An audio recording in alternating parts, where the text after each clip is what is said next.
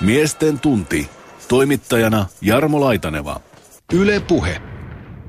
Tällä tunnilla puhutaan siis väkivallasta, miehestä ja vähän kulttuuristakin, väkivallan sukupuoli tämmöisestä sukupuolittuneesta väkivallasta, voisiko sanoa näin, koska miestervi tässä pyörii mukana. Ja meillä puhelimessa on kohta puoliin sukupuolen tutkija Arto Jokinen, joka kertoo taas sitten omista tutkimuksistaan. Mulla on tässä hänen kirjansa mieskysymyksestä sekä panssaroitu maskuliinisuus, mies, väkivalta ja kulttuuri kirja ollut käsillä ja häneltä kysellään vähän tämmöisiä asioita. Mutta sitä ennen me lähdetään tämmöiseen käytännönkin työhön Jari Hautamäen kanssa, koska, koska sinä olet tehnyt väkivaltatyötä tai sitä ennaltaehkäisevää työtä ja jälkihautotyötä jo aika pitkä aikaa. Itse asiassa Jari, kuinka kauan? No kaiken kaikkiaan niin varmaan on ta- saattanut tulla nyt jo 20 vuotta hivenen ja ylittekin täyteen niin kuin tämän aiheen parissa, että, että Espoossa tosiaan se pääsääntöinen työ on toteutunut siellä lyömättömällä linjalla. Parikymmentä vuotta osaatko sanoa, että, tai totta kai osaat sanoa, mutta millä tavalla sun työ ja, ja tämä tilanne on muuttunut Suomessa tämän sun urasi parinkymmenen vuoden aikana? Joo, no sillä tavalla tietenkin nyt niin kuin tässä päivässä niin toimin tuolla, tuolla tota, toiminnan, toiminnan johtajana, mutta että on hyvin – vahvasti kuitenkin käytännön työn ihminen ja, ja tiedän niin kuin tavallaan sen, sen työkentän ja substanssin hyvin, mutta, mutta tota, kyllä se varmaan se, jos ajatellaan ihan tämmöistä yleistä, jos mennään sinne 90-luvun alkuun, niin, niin tota, kyllähän nämä kaikki asiat oli, oli vielä Suomessa siinä vaiheessa hyvin tuoreita, tuoreita ja, ja kaiken kaikkiaan, niin kuin, kun mehän puhutaan lyömättömällä linjalla paljon niin kuin nyt siitä miehen näkökulmasta ja miehen avun hakemisesta, niin kyllähän siinä on tapahtunut hurja iso, iso tota, kulttuurinen muutos, jos tosiaan ajattelee 20 vuotta. Että kyllä mun mielestä tänä päivänä niin on ihan, ihan tota, luonnollista ja, ja oikein, että myös miehet lähtevät keskustelemaan ja hakevat apua ja, ja niin edelleen. Ja osallistuvat totta kai niin kuin aivan eri tavalla myös perheen arkeen ja annetaankin tilaa ja mahdollisuuksia kuin 20 vuotta sitten. Ja kyllä nämä keskustelut näkyy siellä meillä, että, että joskin siellä on tietyt teemat, mitkä, mitkä tuntuu, että ne toistuu niin kuin vuodesta vuoteen, vuodesta toiseen, mutta, että, mutta että tämmöinen ehkä isompi kuva on, on tullut kyllä mun mielestä näin. Tämä on sitten myöskin mielenkiintoista katsoa, Jari Hautamäki, että korreloiko se vaikka tilastojen kanssa siinä, että kun tabut vähenevät ja avoimuus lisääntyy, niin väheneekö väkivalta? Mm. Niin, näin se olisi tietenkin jotenkin hyvä toivoa, että ajatella, että näin tapahtuisi. En tietenkään uskalla sanoa mitään tarkkoja lukuja, lukuja miten, miten asia on, mutta että kyllä se tuolla, tuolla meillä linjoilla ihan viikoittain ja näin ollaan keskustelussa työntekijöiden kanssa, että kyllä tämä, tämä tota, ilmiö on edelleen valitettavan, valitettavan yleinen ja, ja sitä on, on todella paljon niin kuin myös piilossa olevaa, että et, et, ja tämä näkyy ehkä sitä kautta meidän asiakkaiden kautta, kun he tulee tuonne meille, niin he kertoo siitä, että, että miten kauan he ovat esimerkiksi eläneet suhteessa tai, tai pyrkineet tätä jotenkin piilottelemaan ja niin edelleen, kunnes on tullut tavallaan se semmoinen käännekohta siinä omassa tilanteessa, että nyt on pakko, pakko lähteä hakemaan apua. Mm. Sä oot myöskin toimittanut tämän tositarinoita suomalaista perheväkivallasta.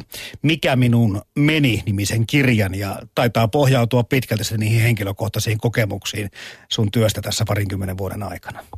Kyllä se näin on, näin on, että hyvin vahvasti ja kaikki, kaikki se, mitä siinä tavalla on kirjoittanut, niin nimenomaan niin kuin, tietenkin nyt kun on psykoterapeutti ja muuta koulutuksia, niin tuon semmoista niin kuin ammatillistakin näkemystä, mutta enemmän nimenomaan se käytännön kokemus ja, ja, tota, ja kirjassahan semmoinen niin kuin vahva ajatus on ollutkin, että koska siinä on myös ollut meidän, meidän tota, asiakkaita omilla tarinoillaan mukana ja ovat sillä tavalla halunneet myös auttaa tässä myös muita, muita. Ei niin, että tulevat kaikki tänne radioon kertomaan, vaan että, että olla tässä tietyllä tavalla semmoinen välikanavana myös eteenpäin, että näistä asioista voi myös, voi myös tietyllä lailla tietyllä selvitä.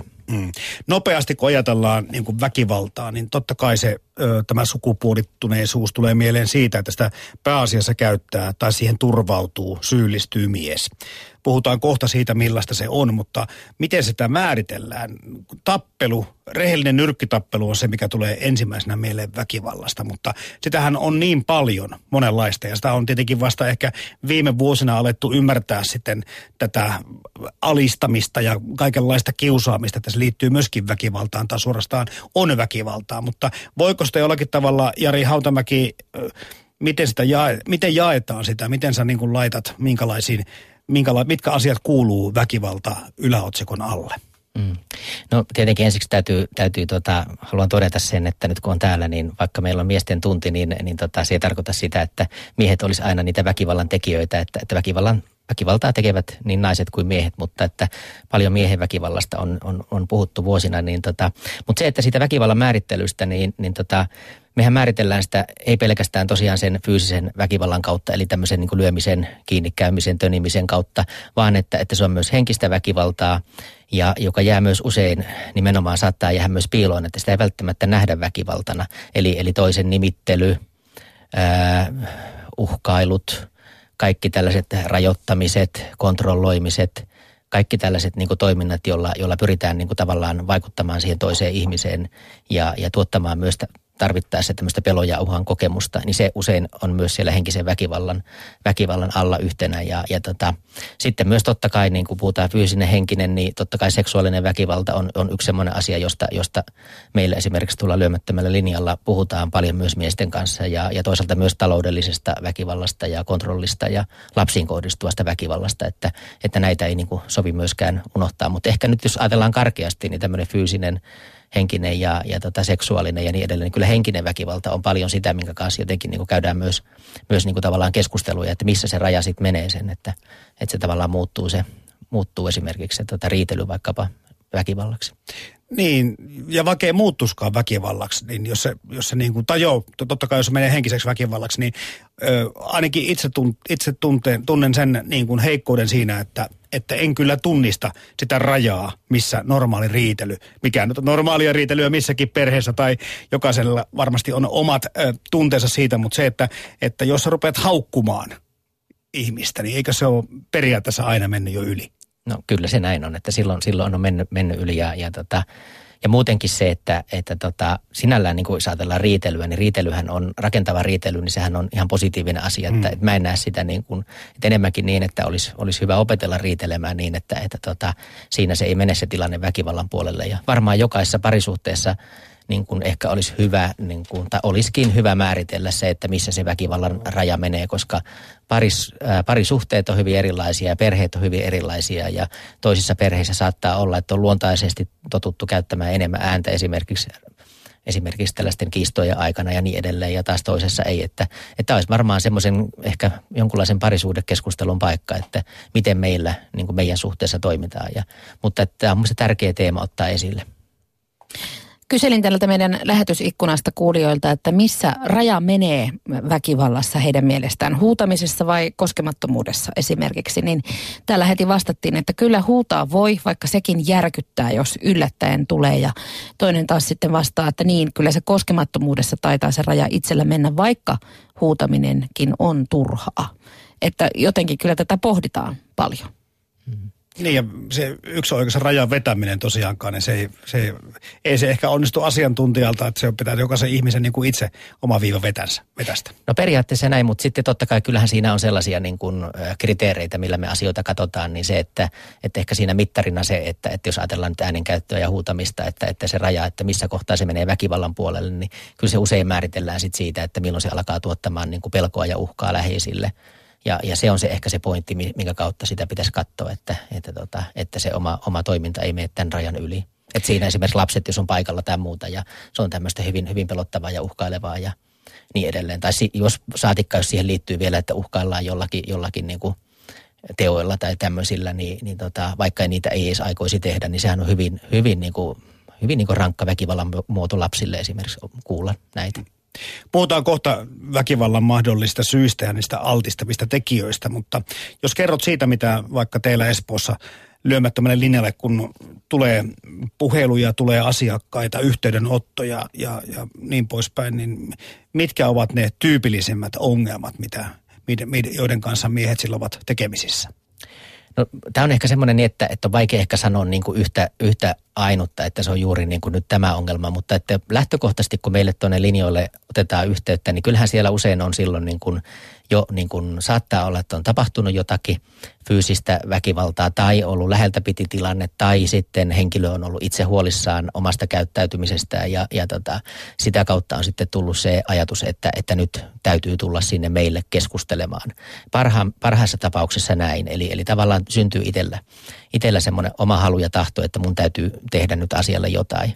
Ja sinne linjoille kun tullaan, niin, niin tota, mehän lähdetään siellä aina liikkeelle siitä, että me kuunnellaan tarkkaan henkilön, henkilön tarinaa ja, ja minkä, minkälainen hänen, hänen se nyt tilanne siitä, että miten hän näkee sen väkivaltatilanteen omasta näkökulmasta ja niin edelleen. Ja sieltä ehkä sitten myöhäisemmässä vaiheessa totta kai niin tulee nämä, nämä kaikki tämmöiset ehkä omaan elämään liittyvät asiat. Totta kai välillä siellä puhutaan päihteiden käytöstä, välillä siellä puhutaan omasta, omasta taustasta ja, ja siitä omasta elämänhistoriasta ja niin edelleen. Että, että se on hyvin niin kuin laaja, laaja skaala, että ei oikein voi sanoa semmoista, niin kuin, että, että tämä olisi nyt yksi nimittävä, nimittävä tekijä. Ja, ja esimerkiksi päihteiden käyttö on mun mielestä yksi semmoinen, mikä, mikä hirveän usein vielä niin kuin rinnastetaan, että se on nimenomaan niin kuin päihteet, jotka aiheuttaa sen väkivallan. Ja, ja tota, sehän ei siellä loppupelissä niin kuin taustalla se perusselittävä vaikka päihteet altistaisi väkivallan käyttöön, mm. niin sitten se tavallaan selitykset ja syyt löytyy kyllä sitten sieltä taustalta syvemmältä.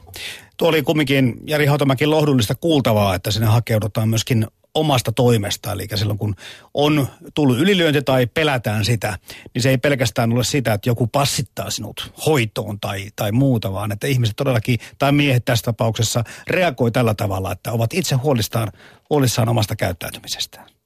Joo, kyllä se näin on. Ja tietenkin siellä taustalla, kun mehän kerätään sitten aina sitä tietoa, että mikä on se ollut se vaikuttava tekijä, että on lähtenyt tuonne linjoille, niin sen lisäksi, että siinä on se oma halu ja tahto, mikä pitää olla, olla kaikessa tässä muutoksessa, niin se täytyy olla. Mutta sitten kyllä siellä on myös puolison, puolison kehotukset ja, ja tota, sitten se, että haetaan myös paljon totta kai internetistä tietoa ja, ja tavallaan tehdään sitä prosessia. Plus sitten, että esimerkiksi viime vuonna niin meidän tilastoissa näyttää, näytti siltä, että kun ne just eilen, eilen tai viime viikolla tehtiin, niin, niin tota näyttää, että, että meillä on myös hakeutunut asiakkaat, jotka ovat olleet olleet myös tämmöisessä parisuhde, parisuhdeterapiassa tai, tai parisuhde- tai perheneuvonnassa ja sitä kautta on sitten tullut tämä väkivalta myös esille, että ollaan sitä kautta niin kuin saatettu sitten henkilöitä meille, että siellä on jo sitä työskentelyä toisin kuin ehkä vielä edellisenä vuonna ja edellisenä vuosina, että miehet kun linjoille tulee, niin heillä hyvin on hyvin niin kuin isolla osalla ei ole mitään niin kuin kokemuksia avuhakemisesta saatikkaa, että he olisivat jossakin niin kuin jutelleet tästä väkivallasta. Joo, otetaanpa tästä kohta kiinni, mutta to, tässä välissä toisenlainen näkökulma tähän väkivaltaan, nimittäin viranomais näkökulma. Kuunnellaan, mitä kenttätyötä tekevä poliisi on mieltä tämänhetkisestä väkivaltatilanteesta. Myöskin vähän sen määritelmästä, tekijöistä ja väkivallan muuttumisesta. Äänessä on nyt ylikonstaapeli Seppo Skuuberi. Yle Puhe.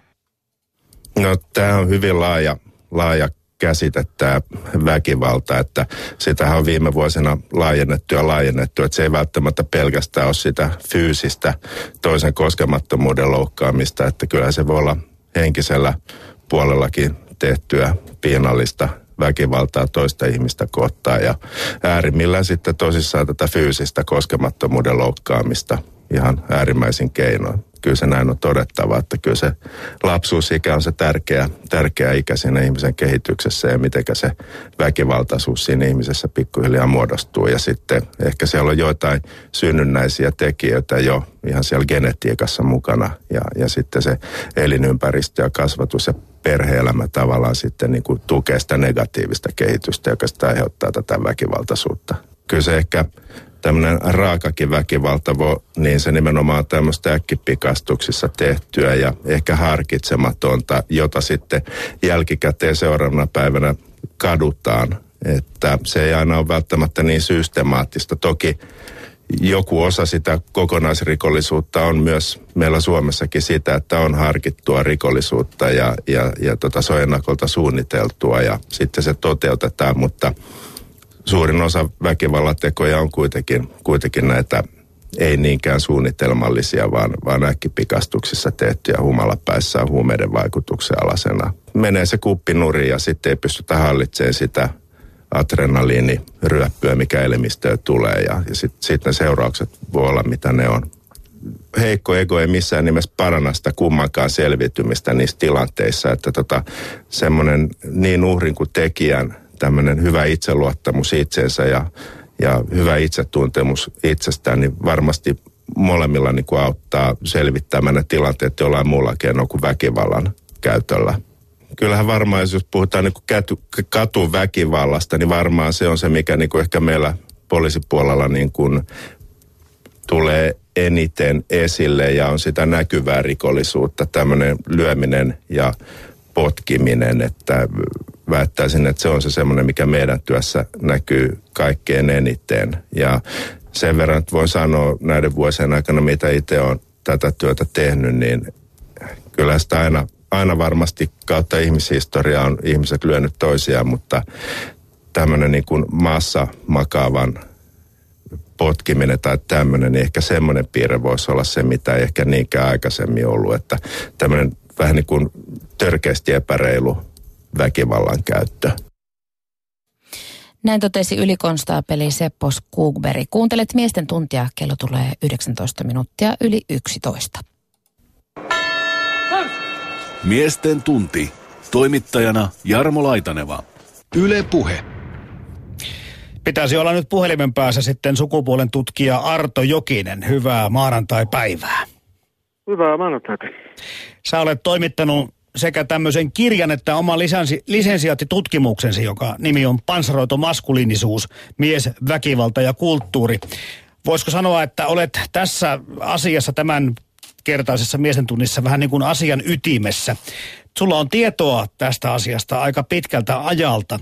Olet sukupuolen tutkimusta tehnyt ja, ja löytänyt sieltä tiettyjä viitteitä siitä, että tämä meidän sukupuolelle tämä väkivalta ei kovin vieras asia välttämättä ole. Niin siis miehille. Miehille. Niin, niin eihän se, miehiinhän se nyt ennen kaikkea liittyy. Vaikka mm. naisetkin tietysti on väkivaltaisia.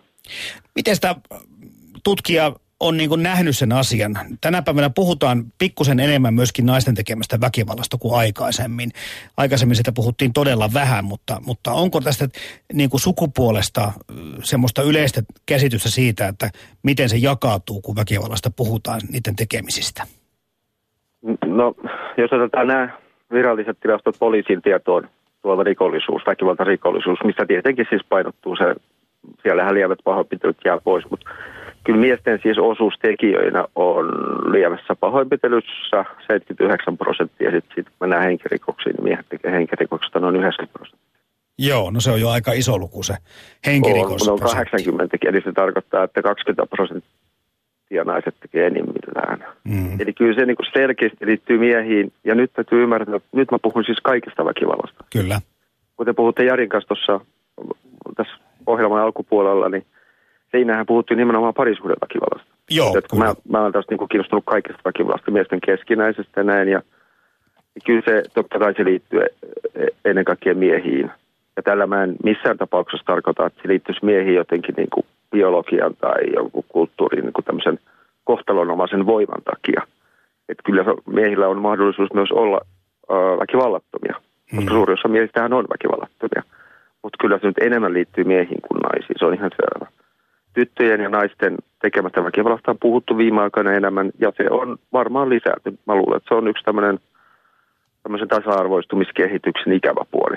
Että tytöillä ja naisilla äh, on niin kuin kaikki samat asiat mahdollisia kuin miehille, ja he haluavat myös ne samat asiat, ja siihen liittyy myös tämmöiset kuin päihteet ja väkivalta. Hmm. Mutta kyllä se muuten liittyy miehiin. Ja se menee tuossa keskustelussa hirveän helposti sekaisin, että, että mistä niin puhutaan. Et kun puhutaan esimerkiksi siitä, että, että tutkimus tai ehkäisy, väkivallan ehkäisy no, niin kuin kohdistuu vaan tähän miesten naisiin tekevään väkivaltaan, niin sehän ei tietenkään pidä paikkansa. Koska kun väkivallasta on puhuttu tai kun sitä on ehkäisty, niin siihen ei ole yleensä suku, sukupuolta perinteisesti liitetty, mutta se on käsitellyt niin kuin miesten väkivaltaa. Hmm.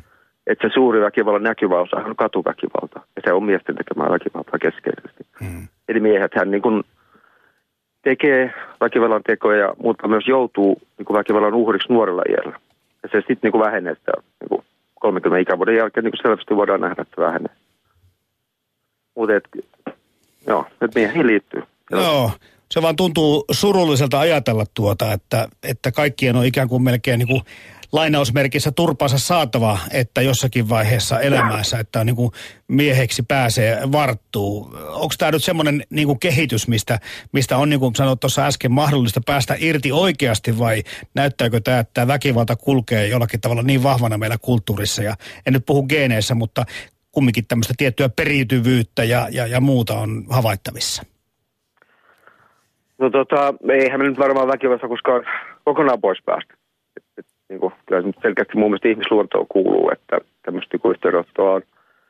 Mutta kyllä siitä, siitä niin kuin, että se vähentäminen on se, niin kuin se tavoite.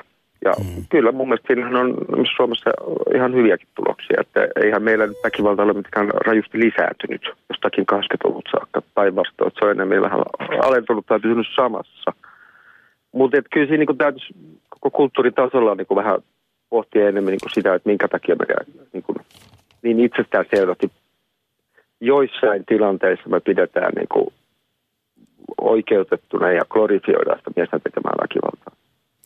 Ja sitten kun mä ajattelen, tämä on nyt yksi esimerkki, on sitten asevelvollisuus. Et koko se asevelvollisuuden ideahan perustuu ensinnäkin tietenkin siihen ajatukseen, että miehet on fyysisesti niin kuin naisia parempia sodan käyntiin. Mutta kyllä siinä on takana myös ajatus myös siitä, että, että nimenomaan nuoret miehet on kykeneviä semmoiseen laajamittaiseen organisoituun väkivaltaan tekemään ja, ja se kohdistuu heihin. Ja me ei niin kuin liitetä sitä nuoriin naisiin. Ei me ajatella, että nuorten naisten pitäisi sillä tavalla toimia. Mutta miesten pitää. Mutta Arto Jokinen, kun katsoo, sen. Niin, mutta kun katsoo lasten leikkiäkin, niin kyllä sen huomaa sen toiminnallisuuden ero siinä, että kyllä jotenkin nuo poikien leikit hurjempia on. Ja se on niin kuin helppo ymmärtää se. Pienet pojatkin haluavat mennä armeijaan, koska se on heitä, heistä kiehtovaa ja se jännittää. Siinä on kaikki, siinä on semmoinen klangi. Niin siis pienet pojat haluaa mennä armeijaan, kun meillä on asevelvollisuus. Meillä ei olisi asevelvollisuutta, he eivät haluaisi. Tämä, kulttuuri kuitenkin niin kuin manipuloi meidät. Että 20-30-luvulla miehet eivät halunneet mennä armeijaan. Mm. Että pantiin armeijaan. Ja sitten se saatiin 30-luvun loppu. Eli niin kuin mennessä ajettuu se ajatus läpi, että kaikki miehet käy asevelvollisuuden. Ja tota, jos se purettaisiin asevelvollisuus, niitä monta sukupolvea menisi, kun pojat eivät haluaisi enää mennä armeijaan. Mutta se, mikä niin ajatellaan poikaikää, mitä poikatuttaa, no tämä nuorisotutkimuksessa on tullut niin kuin ilmi. Se, mikä minusta on aika hurjaa, on se, että, että niin kuin poikien e, e, elämässä he, he tietää, että koska tahansa, kuka tahansa periaatteessa voi käydä kimppuun. Ja pitää niin kuin pystyä fyysisesti puolustaa itseensä. Että se poikien maailma on sillä tavalla uhkaava. Ja tyttöjen maailmaan se ei liity. Että pojat kasvaa niin kuin siinä väkivallan maailmassa. Ja jos ne ei niin kuin tee sitä väkivaltaa, niin näkee sitä – ja sitten ne oppii myös tavallaan, niin kuin, että, että kun saa turpaa, niin pitää myös niin kuin jonkun verran kestää kyllä. Että mm. ei sitä mennä äidille kantele tai isälle tai myöhemmin niin kuin, ei ole kunniakasta kertoa poliisille.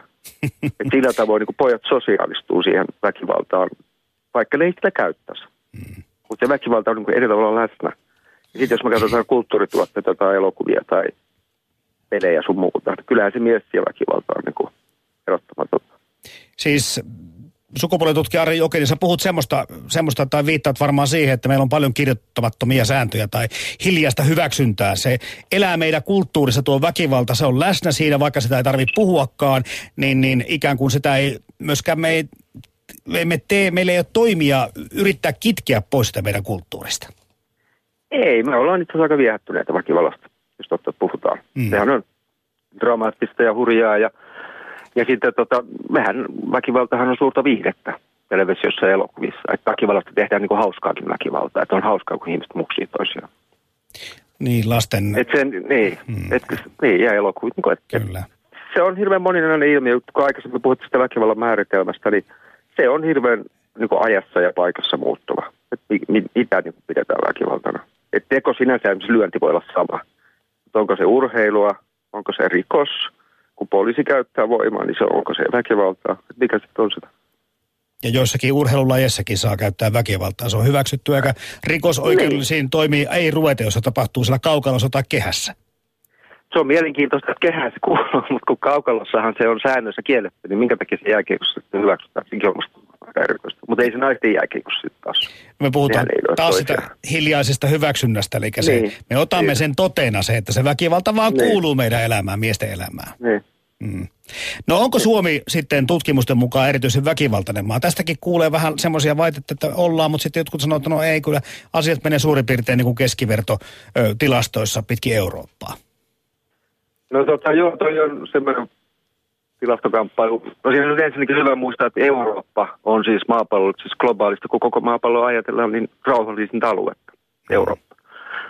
Ja tota, eli me nyt puhutaan sitten niin kuin rauhallisimmasta alueesta ja sillä alueella ollaan niin kuin suomalaisten miesten väkivaltaisuudesta, niin kyllä se nyt on semmoista keskitasoa. Meillä on jotain semmoisia erityispiirteitä, kuten että meillä on niin kuin henkirikoksia paljon. Jonkun verran siis enemmän kuin Pohjoismaissa tai läntisessä Euroopassa, mutta ne johtuu aika paljon tuosta ne syrjäytyneiden miesten niin kuin sitä keskinäisestä, niin sanotusta ryyppyritatapoista. Et, et se on niin kuin yksi ominaispiirre. Ja sitten meillä on siinä parisuuden väkivallassa, niin on, on niin kuin poikkeuksellisen paljon henkirikoksia mm. keskimäärin. Mutta ei, ei, ei me olla mitenkään erityisesti väkivaltainen. No, Suomalaiset sä... kaduthan on rauhallisia, turvallisia mm. kansainvälisesti verrattuna. Totta, totta. Lintukoto toisaalta vielä, ainakin to, niin. toistaiseksi ollaan onnistuttu olemaan. Näetkö sitten tässä tutkimuksella no, tavalla? Sä, Joo. No en sanoisi lintukoto. Siis kyllä Suomessa on paljon väkivaltaa, mutta mä en tarkoita, että tämä olisi jotenkin niin kuin erityisen väkivaltainen. Se ei mm. pidä paikkansa, kun näin on väitetty. Joo. Sanoit tuossa jo joku aika takaperin, että kun katsoo nimenomaan viranomaiset, vaikka poliisien tilastoja, niin monessa tilastossa näkyy semmoista kehitystä, että, että henkirikoksetkin ovat vähenemään päin tai, tai jotkut tämmöiset väkivaltarikokset, mitä poliisi on tutkinut.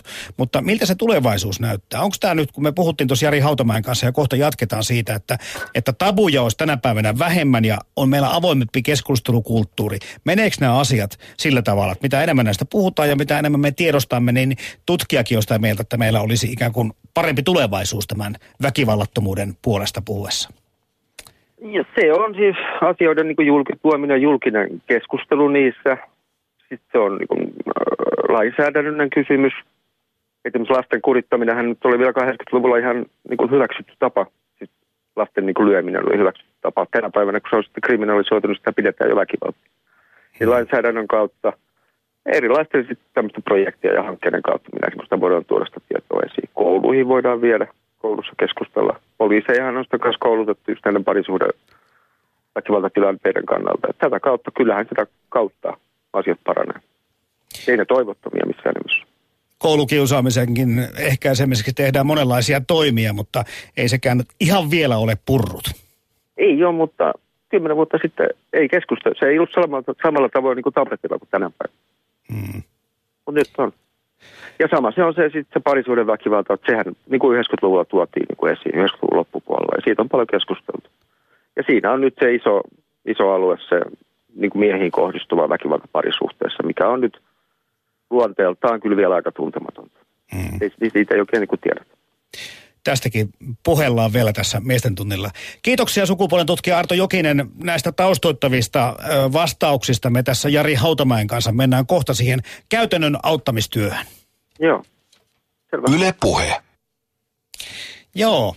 Jari Hautamäki, poimit sä tuosta mitään sellaista, mihin sun tekisi erityisesti mieli tarttua? Joo.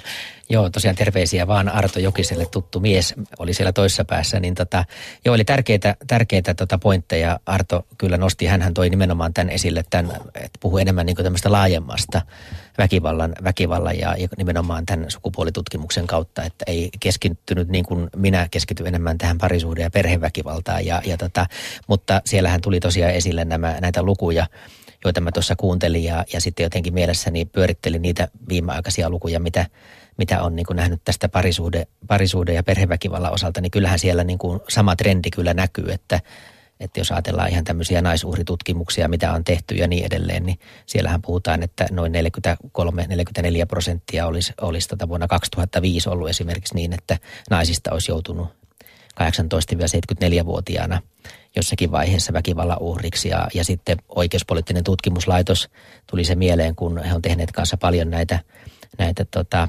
tutkimuksia, joissa he ovat kartottaneet näitä asioita, niin, niin tota, muistaakseni olikohan 80 prossaa oli siellä niin kuolemaan johtaneista, oli nimenomaan, että naiset on olleet, olleet, olleet uhreina. Ja, ja sitten se ehkä, mikä, mikä tietenkin liittyy tähän, tähän niin kuin minun aihepiiriin, niin tuli noista luvuista mieleen on se, että, että mikä mä jotenkin aina niin kuin ajattelenkin, että mikä on tässä niin kuin koko tutkimuksessa ainakin parisuuden väkivallan osalta hirveän hankalaa, niin on se, että, että koska esimerkiksi jos ajatellaan poliisiin tietoon tai yleensäkin tietoon tulevaa ää, tavallaan rikollisuutta tässä ilmiössä, niin, niin tota, kun tämä jää niin, niin vahvasti piiloon ja, ja, ja nimenomaan oikeuspoliittinen tutkimuslaitos muistaakseni, olikohan vuonna 2013, olin tätäkin tutkinut, että, että naisiin kohdistuneista tulee – tulee tota 10 prosenttia suurin piirtein poliisin tietoon ja miehiin kohdistuneesta 3 prosenttia, eli se miesten näkökulma sillä tavalla, että, että, että ei, ei hirveän paljon tule tietoa, mutta tästä ei tosiaan, niin kuin Arto sanoi, niin ei ole varmaankaan vielä kauhean tarkkaa tutkimustietoa meillä olemassa, että miten se niin kuin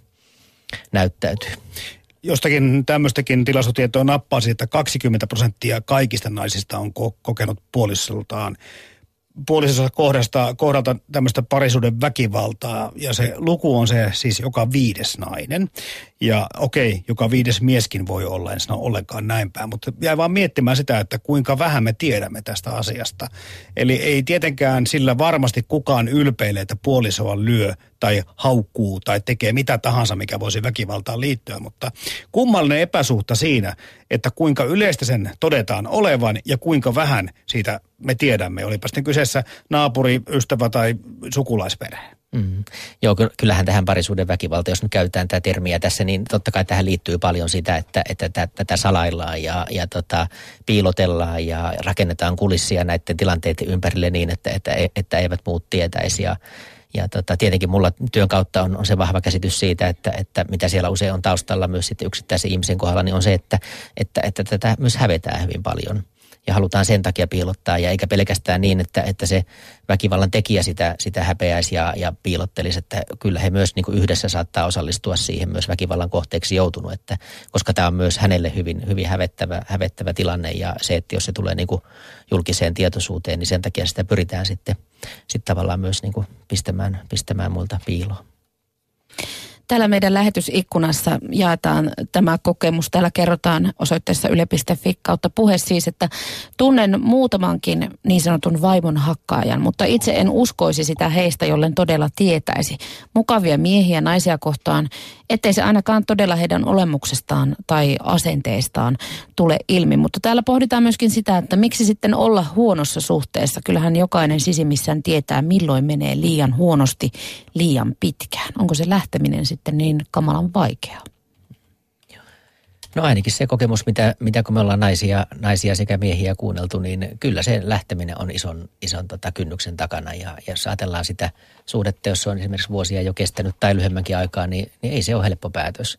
Ja, ja tota, joskus se on niin tavallaan ulkopuolelta, niin sitä on niin ehkä vaikea niin kuin, niin kuin tavallaan järjellä ajatellakaan, että miten joku, joku voi pysyä, pysyä esimerkiksi suhteessa, että jos tulee tietoa, että siellä on väkivaltaa. Tietenkin täytyy nyt muistaa se, että väkivaltahan myös niin kuin että jos joutuu väkivallan kohteeksi, niin sehän on myös traumatisoivaa ja voi olla, että, että henkilöllä niin kuin oma elämä, elämäntilanne ja käsitys monesta asiasta muuttuu niin, että, että se lähteminen on tietyllä tavalla vielä hankalempaa siinä kohtaa.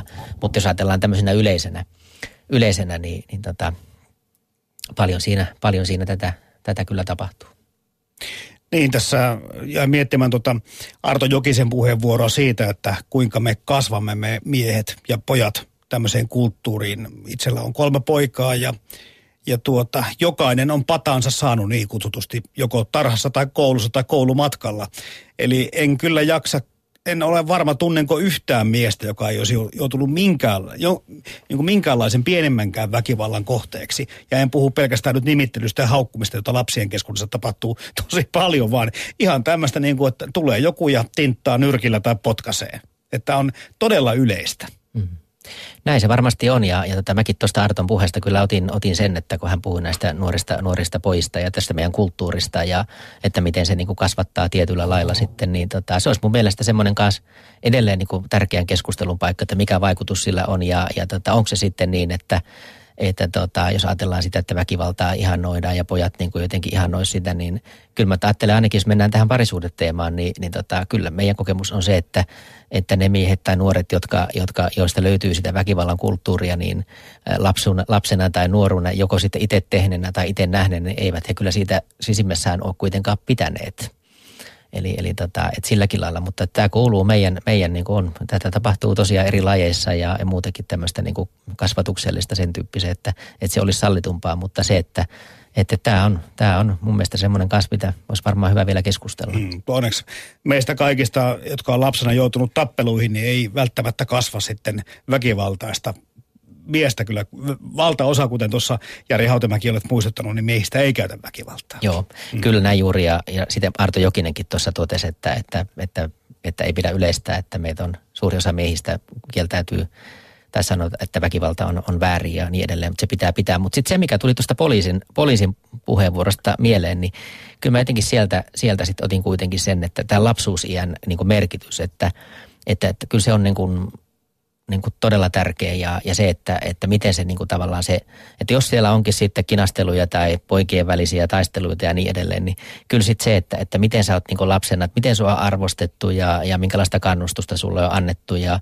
ja miten sua on otettu, otettu sitten, että jos nyt onkin joku, joku sitten poika lyönyt, lyönyt poikaa, poikaa vaikka nenillä ja sitten poika tulee kotiin ja ja rupeaa itkemään isänsä, isänsä tai äitinsä läsnä ollessa, että sattuu ja tekee kipeää, niin ja jos siinä sitten sanotaan tyyliin pojalle, että pistäisi nyt suus kiinni ja niistä nenäs ja, ja nosta housus ja me pois, niin, niin tota, mä väitän, että nämä on semmoisia tarinoita, mitä, mitä tuolla linjoilla tyyliin niin kuin 50 mies muistelee lapsuudesta, että, että, että miten se oli niin kuin kova juttu, kun siinä kohtaa, kun hän olisi tarvinnut sitä, että hänet otetaan lähelle ja, ja pidetään, niin sitten hänelle sanotaan tällä lailla. Ja, ja tota, se on saattanut niin kuin värittää, plus sitten kaikki muut, mitä on niin kuin tavallaan elämässä, elämässä tapahtunut, että – että jotenkin koettu sitä, että ei ole lapsena, lapsena tosiaan saanut arvostusta ja, ja, ja kannustusta ja niin edelleen, niin se on voinut, voinut nimenomaan, niin kuin tämä poliisi totesi, että, että, että kasvattaa tämmöistä heikkoa, heikkoa ekoa ja heikkoa tavallaan niin kuin tapaa sitten olla. Ja jos se väkivalta on voinut olla se yksi keino, jolla, jolla sitten myöhäisemmässäkin elämänvaiheessa on ehkä saattanut saada sitä,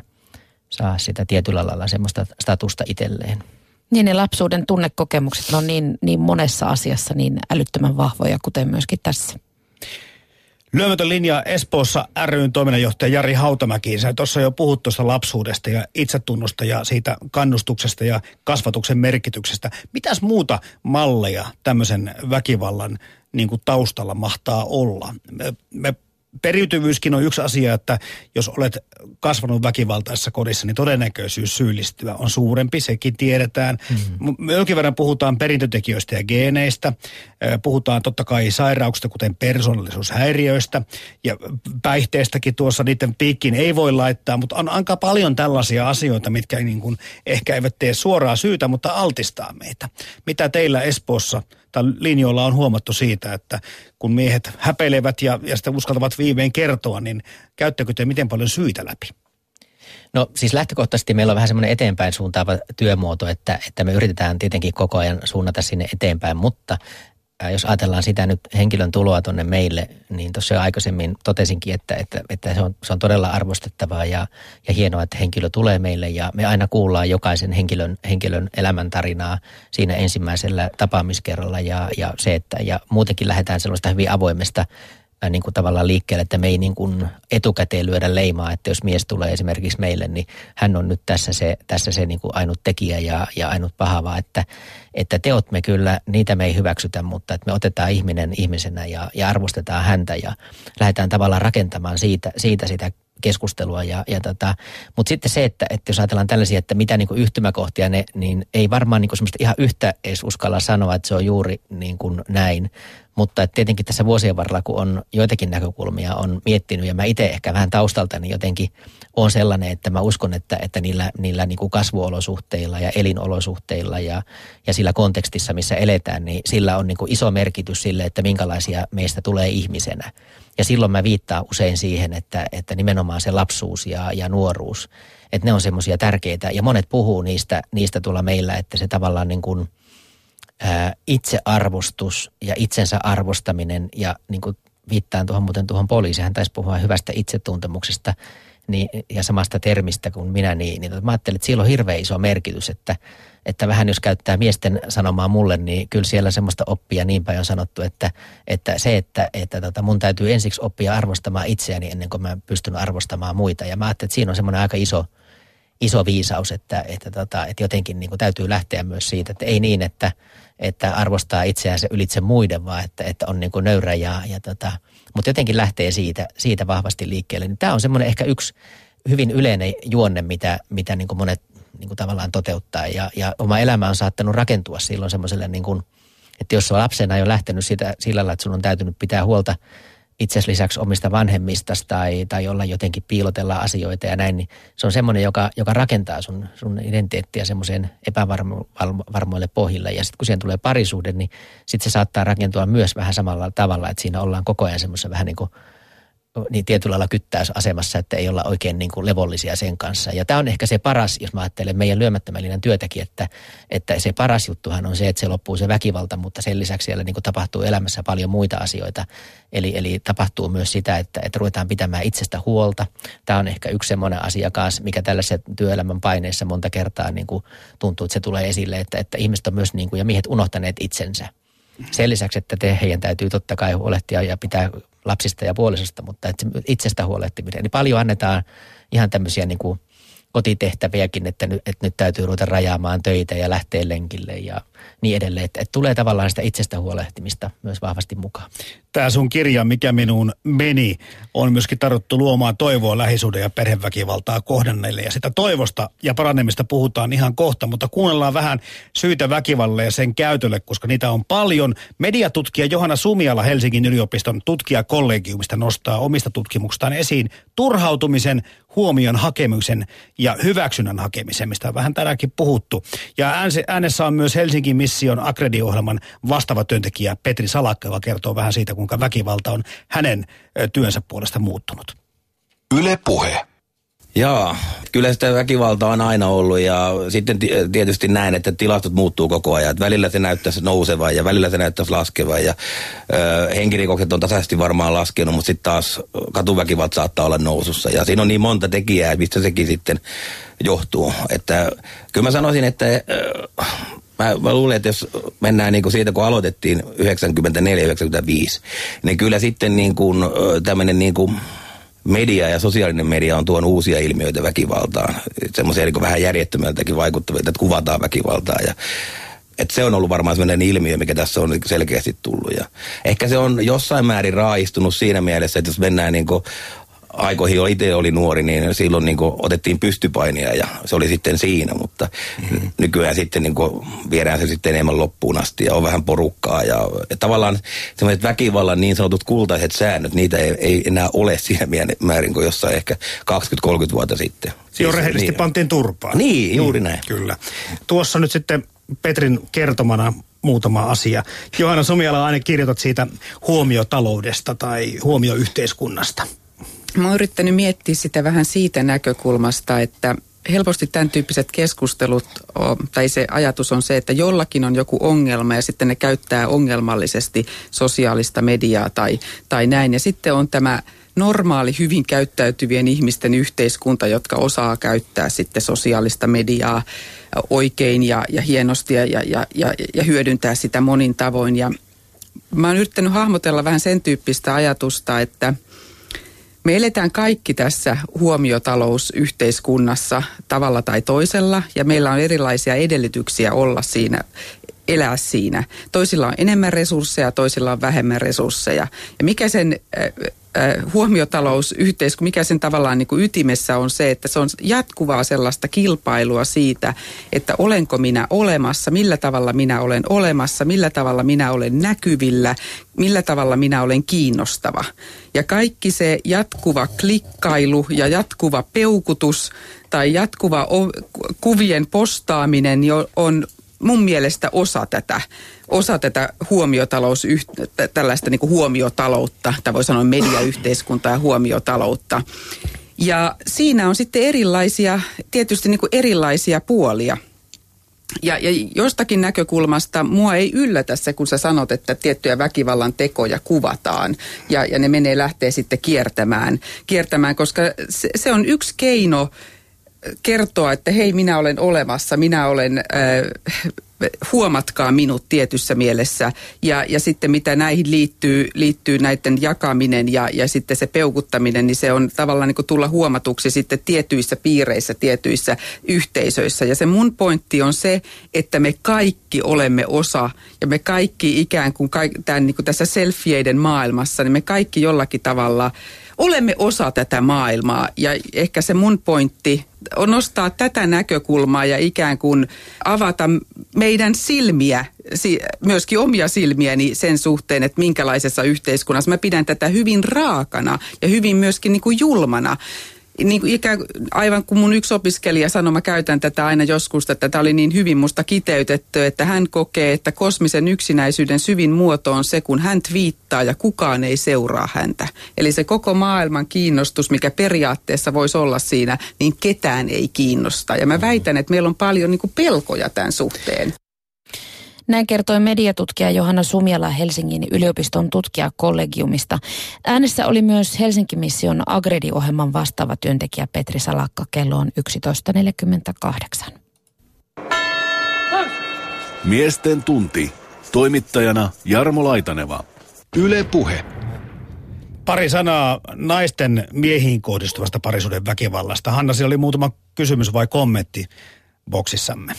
Lähetysikkunassa yle.fi kautta puhe täällä pohditaan paljon sitä, että eihän se väkivalta ole sukupuolisidonnaista. Kännissä varsinkin naiset ovat samanlaisia kuin miehet ja joku kertoo kokemuksesta, että mulla on edelleen arpi tuossa vasemmassa kulmakarvassa, kun eräs tyttöystävä yllättäen kävi päälle ja löi. Syynä olivat kuulemma PMS-oireet.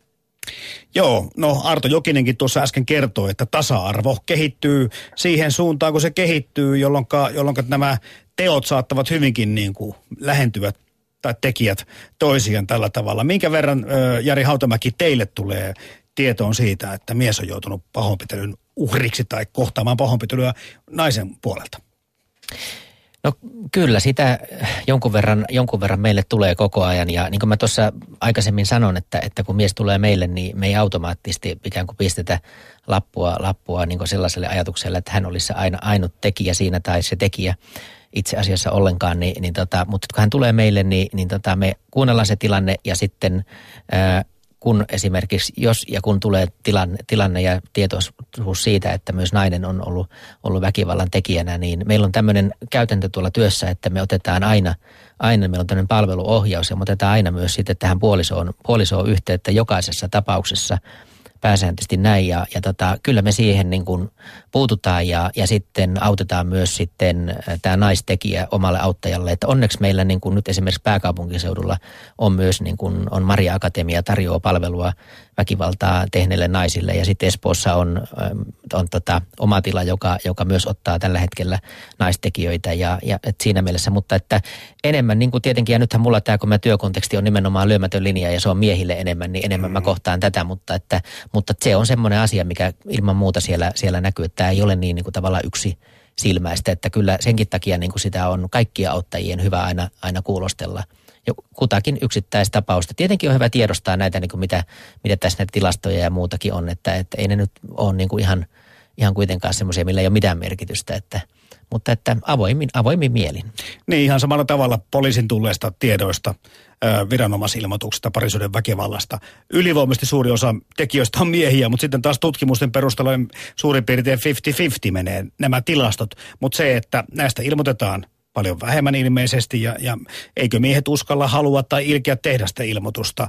Ja, ja kuten tuossa Arto Jokinenkin muistutti, että tämä on se miehinen kulttuuri, miehen pitää kestää. Mm-hmm. Ja sen takia tästä vähän vähemmän puhutaan. Mutta mennään edelleenkin näihin ä, auttamiskeinoihin. Ä, sä jaat kuitenkin tässä kirjassa sekin ja sekä työssä sitten toivoa. Siis sekä uhrin asemasta että tekijän asemasta sitä on mahdollisuus parantua. Millaista toimintaa se sitten on, kun mies tulee sinne kertomaan, olipa tapaus sitten mikä tahansa ja lähdetään liikkeelle ja auttamaan. Tiedetäänkö siitä, että onko prosessi pitkä, lyhyt, tuleeko takapakkeja, minkälaisia, moniko palaa väkivaltaa, moniko siitä pääsee kokonaan eroon. Olisi tietysti hienoa, jos näistä on suoria tilastoja, mutta, mutta kerro meille vähän sitä ilosanomaa. Joo, joo kauhean monta, monta kysymystä, johon pitkät kaikki vastaukset, mutta, että, mutta lähtökohtaisesti niin kun se ilosanoma varmaan lähtee siitä liikkeelle, täytyy tosiaan olla se oma halu ja tahto sille asioiden muuttamiselle. Ja se on mun mielestä niin kun, se on hyvin keskeisesti myös niin kun yhteydessä sen asian kanssa, että, että mitkä ne tulokset siinä meidän, meidän työskentelyssä on. Meillä se työskentely alkaa niin, että meille otetaan mahdollisesti puhelimitse yhteyttä tai lähetetään sähköpostia postia siitä, että nyt haluaisin tulla tapaamiseen ja ja tota, lähdetään siihen tapaamiseen ensiksi yksilökäynneillä ja sitten meillä on iso osa meidän toimintaa on myös vertais, tukiryhmätoiminnat yleensäkin, josta osa on nimenomaan väkivallan katkaisuryhmiä ja osa on sitten ennaltaehkäisevää työtä. Ja että myös niin kuin miehet kohtaa meillä tuolla Espoossa niin kuin toisia samassa tilanteessa olevia miehiä. Ja se vertaistuki on, on koettu hirveän hyödylliseksi niin, että, että sitä kautta saa kuulla toisten näkökulmaa ja saa kuulla, miten joku toinen on, on pyrkinyt asioita hoitamaan eteenpäin. Ja sitten kun ikäjakautuma on 18 tonne 84 ikävuoteen, niin se on aika mahtava foorumi, kun parhaimmillaan miehet, miehet ovat toistensa tukena. Että se on ehkä semmoinen yksi ilosanoma mun mielestä niin kuin se, että, että on ihan aidosti on niin kuin miehiä, jotka ovat niin kuin kiinnostuneet omista asioistaan ja ovat kiinnostuneet myös siitä, että he haluavat olla muille vastaavassa tilanteessa oleville avuksi, niin se on, se on semmoinen tärkeä ilosanoma. Mm-hmm. Jari, täällä meidän lähetysikkunassa kysytään myöskin, että mitä tulisi tehdä, jos huomaa lähipiirissään esimerkiksi ystävien suhteessa väkivaltaa? Miten siinä tilanteessa voi auttaa? No tietenkin se on semmoinen hyvin, hyvin aina herkkä tilanne, että, että tota, miten sitä ottaa, ottaa puheeksi, mutta että, että jos nyt on esimerkiksi niin, että, että on, on vaikkapa, vaikkapa tietoisuus tällaisesta ja, ja tota, tietää sen, on tuttu perhe ja, ja siellä on esimerkiksi, jos naispuolinen henkilö on kyseessä, jos hän olisi vaikka vaikka tota olisi ollut väkivallan kohteena, niin kyllä se semmoinen niin puheeksi ottaminen hänen kanssaan niin kuin kahdenkeskisissä keskustelussa voisi olla varmaan, varmaan niin kuin aluksi ihan, ihan tosi tärkeä asia, että, että, tota, että kysyä mitä kuuluu ja, ja lähteä siitä rakentamaan ja niin edelleen. Että, että on, mutta se on semmoinen sensitiivinen, sensitiivinen asia, mutta kannustan ehdottomasti siihen, että, että, että mutta mä ajattelen, että se on sitä ehkä semmoista niin kuin – omaa, omaa aikuismaista järkeä, että miten ne asiat ottaa puheeksi. Että esimerkiksi väkivaltaa kokeneen kohdalla, niin kyllä varmaan semmoinen, että jos toinen nainen, nainen sopivasti pystyy kahden kesken kysymään, että, että miten teillä menee ja niin edelleen. Siitä se varmaan lähtee. Niin Siinä on varna, että menee sitten kyllä ystävyyssuhteet poikki, mutta onko se sitten sen arvoista, jos ei pysty sitä avoimesti puhumaan? Niin No kyllä mä ajattelen, että, mm. että jos on hyvä ystävyyssuhde, niin se kestää tämän saman. Ja kyllä esimerkiksi meidän asiakasmiehet niin ovat, he ovat myös kertoneet, että he ovat niin rohkaistuneet entistä enemmän myös siinä, että kun he ovat tienneet, että heidän tuttava perheissään on myös ongelmia, niin he ovat rohkeammin ruvenneet myös ottamaan asioita puheeksi, koska he tietää, että kuitenkin sillä puheeksi ottamisella parhaimmillaan niin pystyy sen tilanteen korjaamaan. Mm. Virkavalta ja viranomaiset totta kai sitten näissä on se taho, minne sitten otetaan varmasti vakavimmissa tapauksissa ö, yhteyttä. Se kynnys ottaa vaikka lyömättömän linjaa yhteyttä on tietenkin paljon matalampi kuin lähteä tekemään rikosilmoitusta. Ja tämmöinen, mistä sä kerroitkin, mitä myöskin monet miesten ryhmät, miesakit ja muut, pariterapeutit, Jussi työtä, tämä on paljon tämmöistä auttamistyötä Suomessa, jos me osaisimme hakeutua sen pariin. Mutta kynnys on kai kuitenkin aika matala, vaikka soittaa teille. No niin, kyllä se edelleen niin kuin kuitenkin on se, että, että, että tietyllä lailla ei meille, niin kuin, kyllä moni niin kuin sitä soittoa harkitsee tosi pitkään. Mm. Eli kyllä se edelleen on niin kuin sillä tavalla, että, että toivottavasti myös tämä meidän ohjelma nyt niin kuin tavallaan rohkaisi siihen, että ihmiset uskaltaisi ja, ja ottaisi yhteyttä. Ja jo siinä vaiheessa mielellään ennen kuin on mitään tapahtunutkaan. Että jos huomaa niin kuin omassa toiminnassaan semmoisia merkkejä, että mulla meinaa, mulla meinaa nyt tämä tilanne ristäytyä käsistä ja niin edelleen, niin kannattaisi ottaa yhteyttä. Hyvä kun mainitsit Jussi-työn lyömätön linja, eli meillä on myös niin kuin ensi- ja turvakotien liitolla ja heidän kauttaan myös iso palveluverkko, mistä löytyy sekä sitten väkivallan tekijöille että uhreille apua ja, ja on turvakoteja ja avopalveluita ja niin edelleen. Nämä on semmoinen, että, että apua on kyllä tarjolla, että, että vaan rohkeasti, rohkeasti yhteydenottoa ja kannustan. Täällä lähetysikkunassa yle.fi kautta puhe muistutetaan myöskin, että aina pitää muistaa erottaa tekoja tekijä ja tekijälle on aina annettava mahdollisuus, mahdollisuus myös muuttua ja katua. Siinä oli hyvin sanottu. Mm. Mm. Mä tältä sun kirjan takakaidasta muuten katson tällä tavalla, että, että julmankin teon jälkeen elämässä pääsee eteenpäin yhdessä tai erikseen. Ja tuo yhdessä sana jäi mulle niin kuin heti niin kuin pyörimään tuohon mieleen, että, että aika paljon kun lukee vaikkapa keskustelupalstoilta, ihan jopa tämmöisiä lehtienkin sivuilta näitä parisuuden neuvoja on se, että lähde heti kävelemään, äläkä palaa. Älä koskaan katso taaksesi, jos väkivaltaa koskaan kohtaat. Mutta sun kirjassa tässä lukee yhdessä tai erikseen. Tämä heti pisti mulle silmään. Mm. Eli anteeksi anto on aika tärkeässä roolissa, kun puhutaan väkivallasta ja teoista ja tekijöistä ja uhreista. Joo, kyllä, kyllä tietyllä lailla sinällään. Totta kai aina pitää niin kuin niin kuin tavallaan olla myös niin kuin sellainen, että, että mikä on se kokonaistilanne siellä. Ja jos siellä on esimerkiksi ihan oikeasti niin kuin uhka siitä, että, että tapahtuu jotakin tai, tai itse on vaarassa väkivallan kohteena tai, tai lapsille tapahtuu jotakin, niin silloin nimenomaan ne keinot, silloin pitää ottaa poliisiyhteyttä ja lähteä turvakotiin ja niin edelleen, että tavallaan sen mukaan. Mutta että lähtökohtaisesti jotenkin niin kuin, mä en lähtisi niin kuin mielellään siitä, että jos meiltä vaikka kysytään, että pitäisikö me nyt jättää se jättää se mies, että, että, tota, niin, että me sanottaisiin automaattivastausta jätä ihmeessä, vaan että, että tämä on semmoinen niin kuin jokaisen niin kuin henkilökohtainen ja, ja punnittava. Ja mä ajattelen, että, että voi olla, että jos me sanottaisiin näin, niin henkilö saattaisi loukkaantua siitä, että koska se on kuitenkin – oma arvio täytyy siinä olla ja niin edelleen, mutta että ammatti-ihmisenähän me aina arvioidaan myös sitä turvallisuustilannetta ja, ja jos tuntuu siltä, että esimerkiksi tekijä ei, ei millään lailla ota vastuuta sitä omasta käyttäytymisestä ja siellä on jatkuva väkivallan uhka päällä, niin silloin siinä täytyy käyttää järeämpiä keinoja, että perhe täytyy silloin pelastaa. Niin tässä törmätään varmaan nyt, aina kun parisuhteesta puhutaan siihen, että tähän ehkä jonkinlaiseen puhumattomuuden kulttuuriin tai siihen, että ei osata kommunikoida samalla tasolla.